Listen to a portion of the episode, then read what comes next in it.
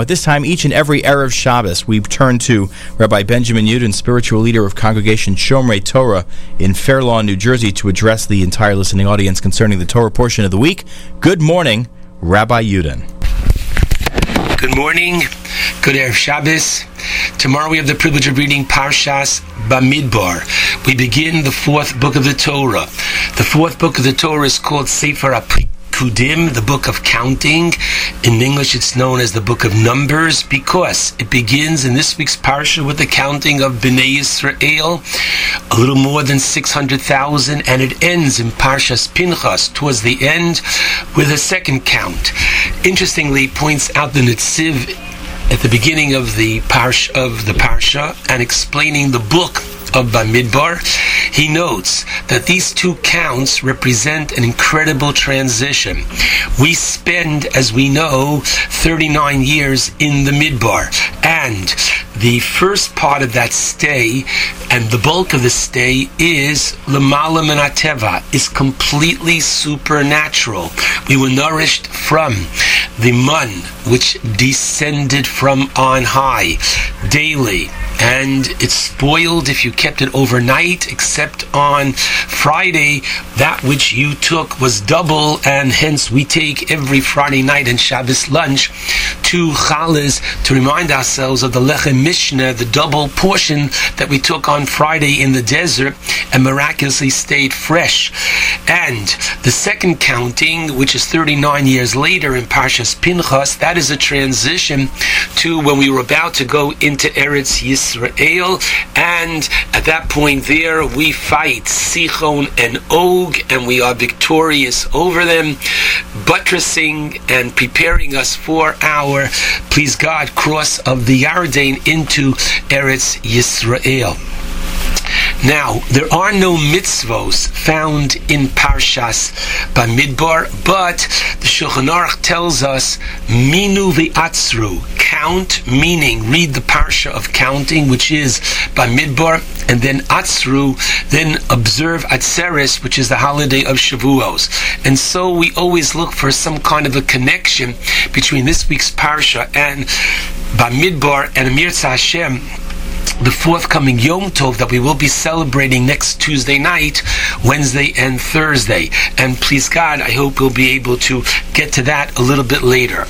And I'd like to begin by noting that there's something very special about the Midbar, and that is it was a training ground for the Jewish people in terms of their faith, not only in terms of the mun, as we noted a moment earlier, but the Rav Hirsch in his commentary on the Torah, and you'll take a look in Parshas Chukas in chapter 21, verse 6. The Torah says, Vayeshalach Hashem ba'am es hanochoshim hasrafim. Literally, God sent the fiery serpents against the people and they bit the people. This is immediately after the passing of Aharon.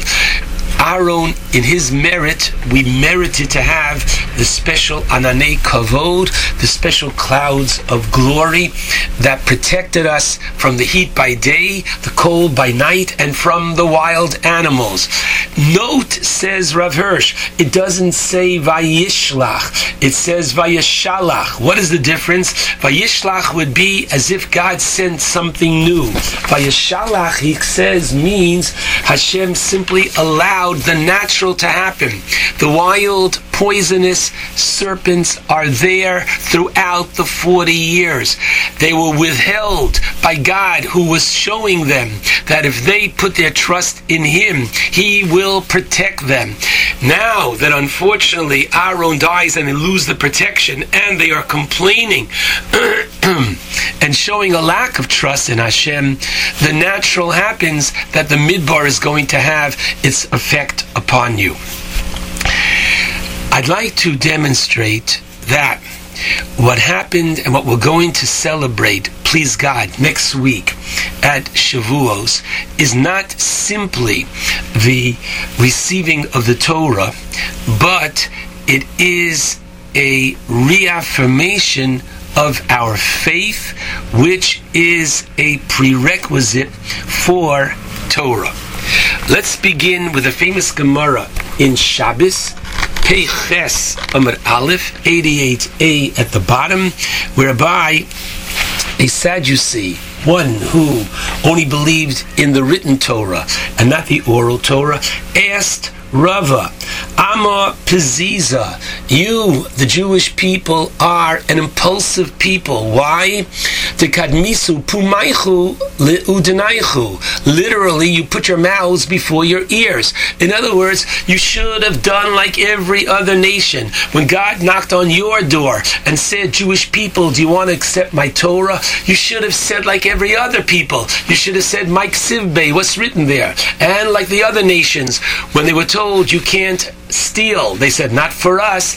And you can't commit adultery, not for us. And it's not a joke. It's very possible. Had we asked and said, God, Maksibba, and he would have said, you can't speak Lashon Hara, we might have said, and it's not funny, not for us, I. But we didn't. Why didn't we ask? Says Rava. Because, and he quoted the Pasuk from Mishle, from Proverbs, chapter 11, Pasuk 3, he quoted the Pasuk, Tumas Yeshorim Tanchem. Literally, the perfect faith of the upright led them. What does that mean? And Rashi explains beautifully. His halachnu, at Sinai we went imo with God besum leiv with complete integrity, trust. What does that mean? Kederech osim me'avo, like those who do out of love and v'somachnu alav, we relied upon Him. Shelo yitanenu, that God would not impose or give us. God loves us, and He wouldn't ask us to do something which would be too difficult for us to do. The prerequisite, how could we say Naseh v'nishma? We will do and we will listen. We literally signed the blind check of commitment. But you should know this blind check of commitment is a that which we say every single day in the second blessing before we recite the Shema in the bracha of Ava Rabbah, or as the Sfardim say, Avas Olam, but we all say the following, Ovinu Malkeinu, our Father, our King, Ba'avur Avosenu, listen carefully, for the sake of our forefathers, Shebatchu B'cha, who literally trusted in you, colon, Vatalamdeim Chukechayim. It is to them that you taught Chukei Chaim, the decrees of life. In other words, because they had Batchu because they had Bitochon, because they had this trust, you gave them Torah. So a prerequisite for Torah is trust in Hashem. But I would like to take this one step beyond, and that is, it's not only that the trust is a prerequisite, but our having trust in Hashem creates a new reality in us, which gives us a resolve to and the ability to keep your Torah. It's very possible that without that resolve, without that bitachon, the bitachon translates itself from the koach to a poal, from the potential, and is actualized in our ability to so do. I know an individual who worked for Boeing and he was doing well and they appreciated his very strong abilities and he was making a living and they offered him a significant opportunity to climb that corporate ladder. And he made the cheshbon, and he says, I make a living, and I have time for my family, and I have time to learn, and have time for the community, and I'm only afraid that the bigger promotion is going to compromise all of the above, and thank God he stayed with them throughout his life, and was a person who maintained his Siddurim of Torah, maintained his family connection, and maintained his ability to give to so many in the community. Where does this resolve come from?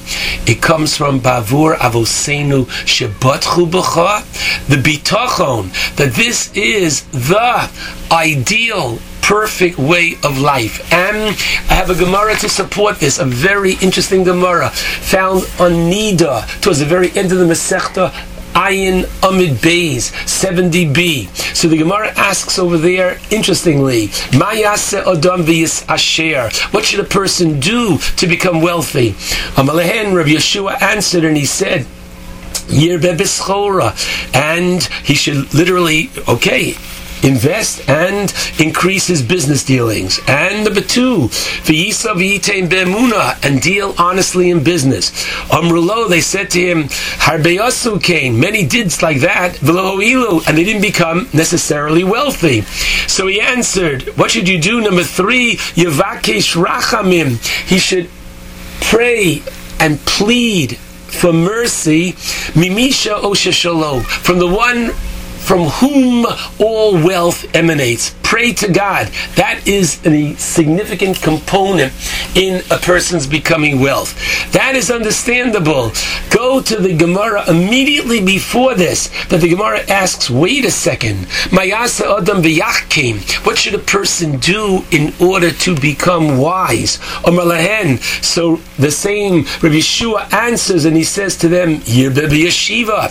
He should, number one, spend time learning in the yeshiva. Number two, yimat beschora, less time in business. Amru, they said the same thing. Harbe also came. Many did this. And they did not become big talmidei chachomim. Elo yevakshu rachamim. They should please be mispalel. Mimisha chachma shalo. From the one that literally chachma emanates from him. Literally, to mispalel from God, showing that as a prerequisite, as literally the opportunity to acquire more and to succeed in Torah, one needs bitachon. One needs literally to have faith in Hashem, because either you have faith in Hakadosh Baruch Hu, or you unfortunately have faith in yourself, and it's this bitachon, it's this faith that connects, and that is why the Mechilta in Bishalach says, "Lo nitna Torah." The Torah was given Elo li ochle haman. The Torah was given to those who were nourished by the man, meaning those who understood the connection and the bigger purpose and meaning in life. And so, this concept of bitachon is one that we are to realize is that which we are renewing as well in Mirza Hashem next week on Shavuos. Manu va'atzru. Read Parshas Bamidbar, and that will prepare you for the holiday of Shavuos. Remind yourself of your beginnings as a people, that in the Midbar we had the basic training of faith, and Shavuos is our tekes, Shavuos is our very special ceremony of graduation whereby we're able to take this faith and Baruch Hashem to actualize it. And so when we read the numbers, and we realize that HaKadosh Baruch Hu loves Am Yisrael. And I use the present tense because Rashi says at the very beginning of Bamidbar, why is he counting them again? We were counted already prior. And the answer is, if you love something, if you're carrying a lot of money in your pocket, you will constantly put your hand by the pocket to make sure that it's there because it's near and it's dear and it's important to you. That's the relationship that Klal Yisrael has with HaKadosh Baruch Hu. That's what we are reminded when we read Pashas Bamidbar. And therefore, while there might not be any of the formal 613 mitzvos in Pashas Bamidbar, it gives us the foundation and the background in order to please God, bolster our emuna, our bitachon, that please God in Mirz Hashem next week will be able to approach the Yom Tov of Shavuos with the right attitude, enabling us to the Shmoa Lomod ulalamed kol divrei Talmud Torosecha be'ahava. Shabbat Shalom to all.